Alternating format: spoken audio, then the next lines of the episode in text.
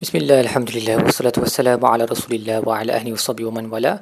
InsyaAllah dalam episod kali ini kita akan bincangkan tadabur bagi muka surat 160 Surah Al-A'raf ayat um, 74 sehingga ayat 81 Muka surat ini sambung lagi kisah-kisah um, uh, para anbiya Al-Arab Al-Ba'idah, the ancient Arabic prophets. Uh, Jadi dia sambung dengan kisah uh, Nabi Hud kepada kaum Ad um, Imam Sa'adi berkata apabila mereka berkata qal malaul ladzina istakbaru min qaumihi ni, ni kaum Samud ya, ni kaum Samud selepas kaum Ad yang Nabi mereka adalah Saleh. Jadi mereka berkata, uh, golongan pembesar dari kalangan kaum Samud ni berkata um, kepada orang yang lemah, liman amana minhum yang ber, beriman kepada kepada apa yang dibawa oleh Nabi Saleh? Ata'lamuna anna salihan mursalun min rabbi? Qalu inna bima ursila bihi mu'minun. Uh, mereka bertanya kepada golongan lemah yang duafa the weak ones in society kamu ni percaya ke kepada apa yang Saleh bawa? Um, dan orang yang beriman ni daripada golongan yang lemah berkata kami beriman dengannya. Ibnu Ashur berkata um, ayat ni menunjukkan bahawa mereka uh, dalam kaum Samud ni mereka menggunakan taktik yang lain sikit daripada taktik-taktik kaum-kaum yang yang lain um, apabila mereka uh, tujukan perbualan tu kepada orang beriman yang lemah dan bukan directly kepada Nabi Saleh sendiri. Of course di tempat-tempat lain di Al-Quran ada juga mereka bercakap dengan Nabi Saleh secara terus. Tapi dalam surah ini uh, kalau dibandingkan dengan kaum-kaum lain, kaum-kaum fasik, uh, fasik yang lain, yang jahat yang lain, yang mujrim, dalam surah ni dia di, diutarakan conversation mereka, perbualan mereka dengan um, orang ramai yang beriman kepada um, Nabi Saleh dari kalangan mereka yang lemah dan miskin dalam masyarakat. Dan tujuannya adalah untuk mencampakkan keraguan ke dalam jiwa mereka tetapi apa yang berlaku kita nampak adalah the opposite kan. Orang-orang yang lemah ni iman mereka menjadi lebih kuat. Dan um, tujuan disebabkan uh, uh, tujuan mereka berbual ataupun berdialog dengan golongan yang lemah dalam masyarakat adalah tujuan yang yang tak baik ifsad okey untuk merosakkan keimanan mereka maka dia punya status tu adalah sama dengan seolah-olah mereka berbual directly dengan Nabi Saleh alaihissalam okey Ibn Ashur berkata mereka ni disebut sebagai istakbaru okey? Wa qal mala'ul ladzina istakbaru uh, untuk menunjukkan bahawa mereka ni memang kaum yang jabarin lah yang jahat yang um, apa enslave memperhambakan golongan yang lain uh, menyalahgunakan kuasa mereka sehingga kan mereka lupa bahawa um, in the end of the day semua tu diberi oleh Allah SWT. Jadi ayat ini juga menunjukkan bahawa um, golongan yang menerima nasihat daripada Nabi Saleh adalah golongan yang lemah lah the, the du'afa um, golongan yang miskin yang tiada harta yang tiada kuasa dalam masyarakat tersebut dan mereka yang yang bangsawan ni dengan bangganya menyebut kepada golongan yang lemah uh, inna billazi amantum bihi kafirun. Kami terhadap apa yang kamu percaya tu kami tak beriman. So Allah sebut qala allazina istakbaru inna billazi amantum bihi kafirun. Telah berkata mereka yang takbur ni kami tidak beriman dengan benda yang kamu dah beriman tu. Jadi Imam Sa'adi berkata ketakburan mereka itulah telah menyebabkan mereka menolak kebenaran yang telah diterima oleh golongan yang yang lemah. Ini ini menunjukkan uh, bahaya kiber eh, takbur. Dia boleh menyebabkan kita buta kepada kebenaran ataupun kalau kita nampak kebenaran tu pun kita tak nak terima sebab ego besar sangat. Kemudian mereka telah membunuh uh, unta tersebut. Kan semalam kita dah sebut dalam episod sebelum ni kita sebut bagaimana uh, antara tanda yang dibawa oleh Nabi Saleh adalah unta yang keluar daripada batu tu um, dan mereka telah membunuh unta tu fa'aqarun naqah uh, walaupun yang membunuh unta tu hanya beberapa orang sahaja daripada kaum mereka tapi Allah menggunakan kata jamak untuk menunjukkan seluruh kaum tu lah yang telah membunuh unta um, kerana mereka semua bersetuju dan reda dengan perbuatan beberapa orang yang jahat ni yang telah betul-betul carry out the act. Okay, so yang membunuh tu beberapa orang sahaja tetapi seluruh kaum tu reda dengan perbuatan mereka, maka Allah sebut mereka semua telah membunuh uh, naqah uh, unta tersebut. Okey so kita kita belajar uh, daripada ayat ni iaitu, uh, iaitu kalau kita redha dengan perbuatan jahat satu-satu orang maka kita sebenarnya sekali dalam kezaliman dia. Okey kita pun zalimlah sekali. Kemudian uh, apabila mereka sudah pun dimusnahkan nabi um, soleh berkata uh, di hadapan apa mayat-mayat mereka yang telah bergelimpangan wa nasahtu lakum walakin la tuhibbuna an-nasihin. Aku telah bagi kamu nasihat tapi kamu memang jenis yang tak suka kepada orang yang memberi nasihat.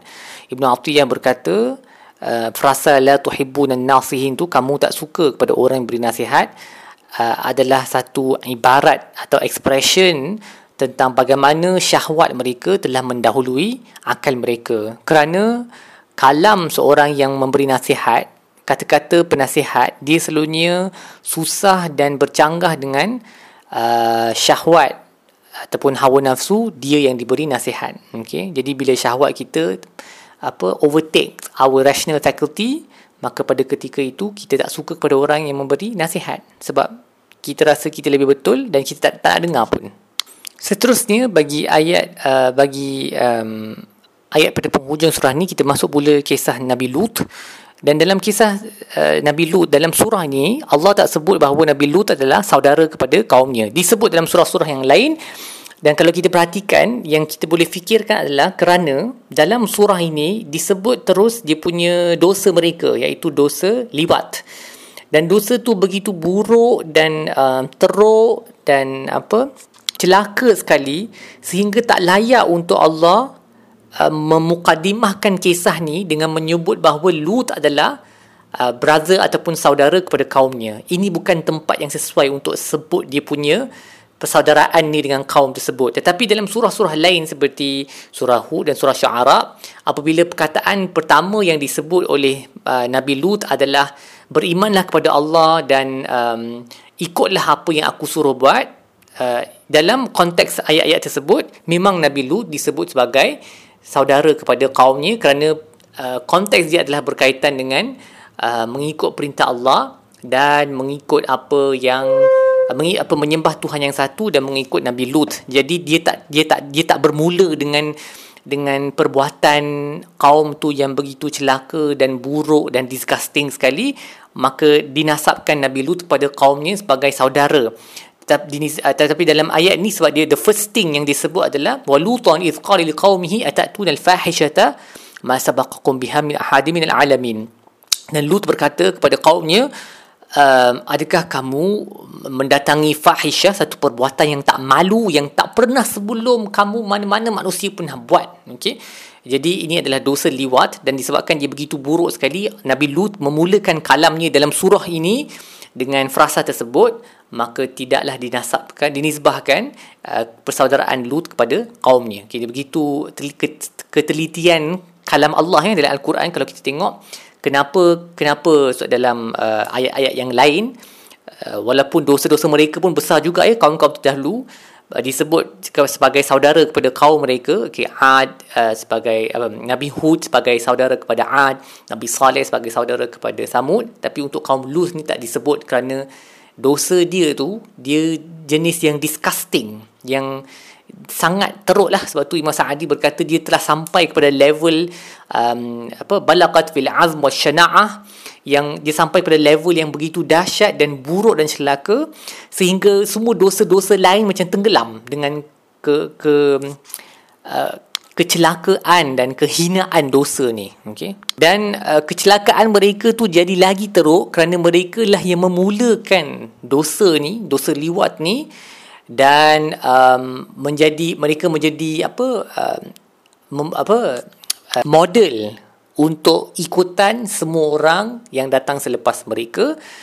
Uh, dan ini menyebabkan dia punya dosa tu jadi lagi buruk lah. Sampai hari ni kan menjadi jadi dia punya kes uh, isu LGBTQ ni uh, inilah dia berbalik kepada mereka yang yang celaka ni dan uh, Nabi Nabi Lut berkata innakum la ta'tuna rijal syahwatan min duni nisa. Kamu mendatangi lelaki dan bukannya perempuan dalam nafsu syahwat bal antum qaumun musrifun. Kamu adalah kaum yang melampau.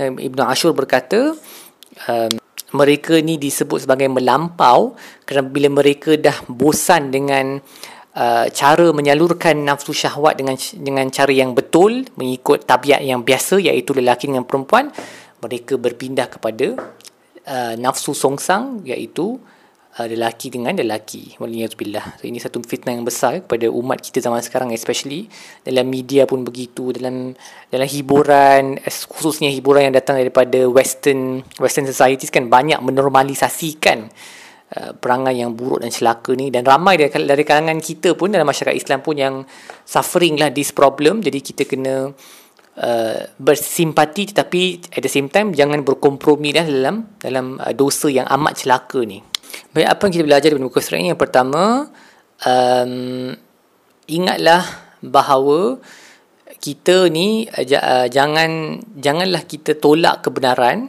jika kebenaran itu datang daripada orang yang lebih rendah darjatnya daripada kita.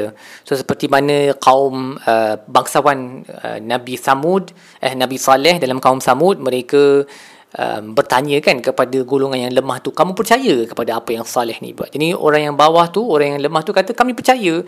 Dia macam sejenis dakwah juga kepada bangsawan tapi mereka tolak kerana mereka ego. Jadi kita jangan jadi macam tu. Bila satu kebenaran tu datang daripada mana-mana arah ataupun mana-mana orang tak kira darjat dia kita kena terimalah benda tu seterusnya kita juga belajar bahawa antara alamat ataupun tanda dekatnya kemusnahan satu kaum adalah uh, bila mereka benci kepada nasihat yang diberikan oleh mana-mana orang mana-mana penasihat kerana ia bercanggah dengan nafsu mereka. In the same vein, kalau kita um, diberi nasihat, kita terimalah nasihat tersebut dan kita berdoalah untuk orang yang menasihati tersebut kerana dia kehadapan untuk menasihati, kita dalam satu urusan yang mungkin kita tak nampak dia punya um, benda tak baik yang kita buat tu kan. Jadi bila orang dan nasihati kita kita bersyukur dan kita berdoa untuk orang tersebut. Bukannya kita jadi marah lagi kepada orang tersebut kerana berani untuk menasihati kita. Baik setakat itu sahaja tadabur kita bagi uh, muka surat ini. insyaAllah kita akan sambung dengan episod-episod yang lain. Sallallahu alaihi wasallam Muhammad wa rabbil alamin